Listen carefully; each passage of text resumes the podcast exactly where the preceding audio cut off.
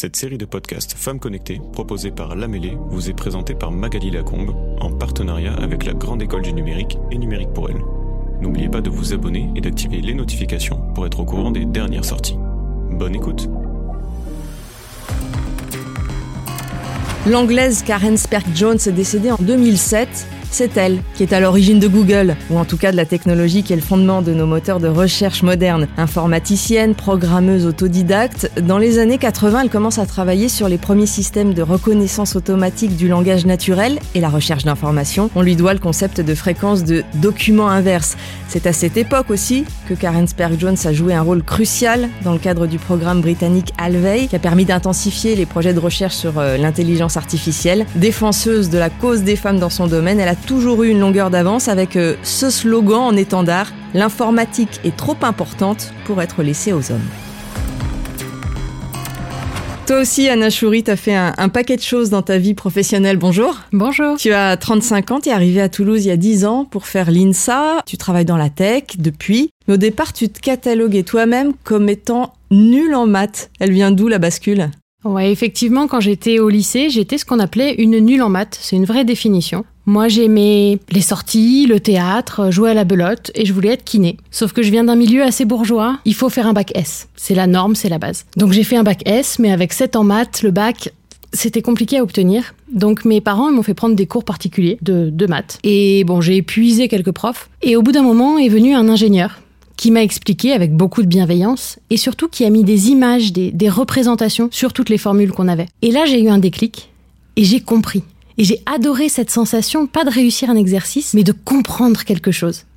Et à partir de là, je voulais plus être kiné, je voulais faire des études. Des études de n'importe quoi, mais des études. Et donc avec mes résultats du bac, j'ai eu 18, d'ailleurs en maths. Avec mes résultats du bac, j'ai fait le tour des facs de Paris, j'habitais là-bas à l'époque, en les suppliant de m'inscrire. Et la seule qui a dit oui, c'est la fac de maths.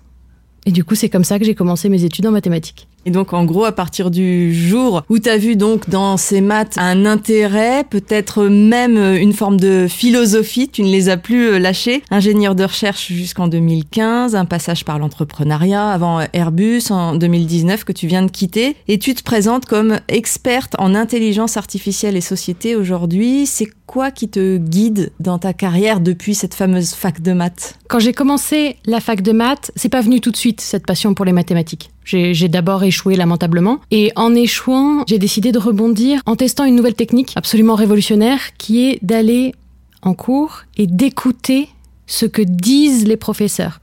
Pas de lire le poli, pas d'essayer de comprendre les formules, mais vraiment les mots qu'il y a derrière. Et c'est là que j'ai compris que les mathématiques, il y avait beaucoup plus que toutes ces formules, qu'il y avait une vraie représentation du monde, que les mathématiques, ça peut être magique, ça peut être poétique et ça peut être politique. Et c'est de là que m'est venu vraiment cet intérêt, cette passion pour les mathématiques. C'est de ce qu'il y a derrière toutes ces formules. Et plus j'ai avancé dans mes études, plus j'ai découvert des techniques et des méthodes qui allaient me permettre de faire ma propre représentation du monde. Plus j'ai découvert l'intelligence artificielle, plus je me suis rendu compte qu'en fait, j'avais tous les outils en main pour être la méchante de l'histoire des livres que je lisais quand j'étais petite. Alors, je lisais beaucoup de dystopies, j'ai lu 1984, Le meilleur des mondes, Tout à Zanzibar. Et en fait, techniquement, j'avais tout ce qu'il fallait pour être la méchante de l'histoire. Et ça m'a paniquée. Alors moi, je voulais être la princesse, l'héroïne, la sauveuse, mais pas la méchante. Ce qui fait donc que tu es allée de poste en poste, de mission en mission pour rester cette princesse, cette sauveuse. Ça a changé quoi d'être une femme, d'après toi, dans ce parcours ? Alors, ça m'a amené beaucoup parce que ça m'a permis d'avoir cette remise en question, cette perspective qui est un peu plus facile quand on subit des discriminations que quand on est dans un modèle complètement dominant. C'est certain que ça m'a beaucoup freinée dans mon parcours, dans ma carrière et dans la construction de ma confiance en moi. Oui, à l'INSA, vous étiez en gros 35% de filles dans ta promo en dernière année. Tu dis aussi que tu as vu beaucoup plus tard la disparition des femmes autour de toi.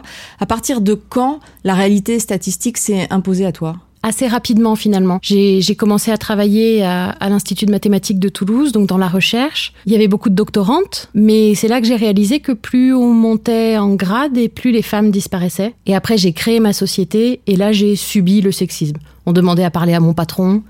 On me disait « Ah, mais vous allez faire ça, vraiment ?» J'ai perdu des contrats.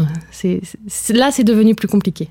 Et alors, comment tu as fait pour faire face à tout ça ? Des fois, j'ai pas fait face du tout. Des fois, j'ai pleuré sous le bureau. Des fois, j'ai mangé mon sandwich toute seule en désespérant de cette société. Et puis finalement, je me suis pas arrêtée non plus parce que j'avais pas tellement le choix, puis pas l'envie de m'arrêter. Et puis, portée par mon ego peut-être un peu, par mes convictions, par mes valeurs, mon envie de quand même en découdre. Et donc, j'ai pris les coups, pas toujours sereinement, pas toujours facilement, mais j'ai quand même continué. T'aurais des conseils à partager avec toutes celles qui, potentiellement, s'apprêtent à prendre les mêmes coups ou alors les ont déjà pris une fois et aimeraient ne pas renouveler l'expérience ? Déjà, pour celles qui s'apprêtent à prendre ces coups-là, un sentiment qui est difficile, c'est quand on a subi un revers qui clairement est du sexisme. Moi, j'avais un petit sentiment de culpabilité. J'ai pas assez fait, c'est un peu ma faute. Et puis, qu'est-ce que tu fais là à pleurer comme une madeleine ? C'est complètement idiot, ressaisis-toi. Non, c'est pas sain. C'est pas grave, c'est normal d'être fâché, c'est normal d'être triste, c'est normal d'être... Libérer cette émotion-là, vraiment, quand on la vit, parce que sinon, la deuxième fois qu'on prend un coup... On va réagir et au deuxième coup, et au premier qu'on n'a pas digéré, et à tous ceux d'avant finalement. Alors tu nous le dis, c'est pas simple, mais qu'est-ce qui te permet de le faire avec force et conviction ? Je pense que c'est parce que finalement, derrière tout ça, je trouve ça passionnant. Et je pense que j'ai encore un regard, peut-être un regard d'enfant, un regard de petite fille, un regard émerveillé, sur ce que c'est les mathématiques, sur ce que c'est l'intelligence artificielle, sur comment ça façonne la société. Et je pense que ça, plus un petit complexe de Dieu, un peu d'ego, un peu de volonté de faire, d'être la fameuse sauveuse, l'héroïne de ma propre histoire, ça compense quelque part les revers, les péripéties et les complexités. Est-ce que tu en as rencontré d'autres, des comme toi, avec cette philosophie-là des mathématiques ? J'en ai rencontré, mais très tard dans mon parcours, je pense au moment où j'avais besoin de les rencontrer. C'est pas une approche évidente à avouer, parce qu'en fait, on n'est pas très bon en maths. Moi, j'ai été excellente sur une matière en mathématiques, en algèbre, puis après en intelligence artificielle. Mais ça ne voulait pas dire que j'étais la première de la classe. En réalité, il y a plein de cours où je n'ai rien compris. Alors c'était chouette, parce que du coup, j'écoutais la poésie. Les mathématiciens et mathématiciennes qui aimons justement cette représentation du monde, ce lien avec les choses plus humaniste, plus littéraire, plus... On fait pas partie des bons en maths ou de ceux qu'on met en avant. Donc j'en ai rencontré plus tard quand, petit à petit, les paroles se libèrent et qu'on s'autorise à dire quel genre de personne, quel genre de mathématicien ou mathématicienne on est. Est-ce que l'intelligence artificielle ouvre d'autres horizons pour des gens comme toi ? Oui, je pense. Parce que jusqu'à ce qui s'appelait le Big Data dans les années 2010, les mathématiciens et les mathématiciennes, on n'avait pas beaucoup de place, pas beaucoup de débouchés non plus. Et donc d'un coup, on a été mis sur le devant de la scène. Les entreprises se sont arrachées nos compétences. Et particulièrement avec l'intelligence artificielle, d'un coup, il y a une demande énorme de mathématiciens et de mathématiciennes. Ça permet aussi une grande pluralité des parcours. Et aujourd'hui, la suite, c'est quoi pour toi ? Alors la suite, c'est beaucoup de choses. Dans un premier temps, je me reconcentre sur mes recherches sur l'impact social et environnemental de l'intelligence artificielle. Et je m'intéresse particulièrement aux impacts géopolitiques. Et en parallèle, je dois avouer que quelque chose me travaille depuis quelques années, c'est la vulgarisation auprès des publics très jeunes. Donc on va parler fin de primaire et début du collège. Et donc je commence à m'associer avec des associations pour aller vers ces classes-là, pour leur faire toucher du doigt que derrière les maths, il y a plein d'autres choses finalement. Merci beaucoup Anna. Merci. Cet épisode vous a été proposé par La Mêlée Podcast en partenariat avec la Grande École du Numérique. Retrouvez toutes nos actions en faveur de la mixité sur notre site numériquepourelle.fr.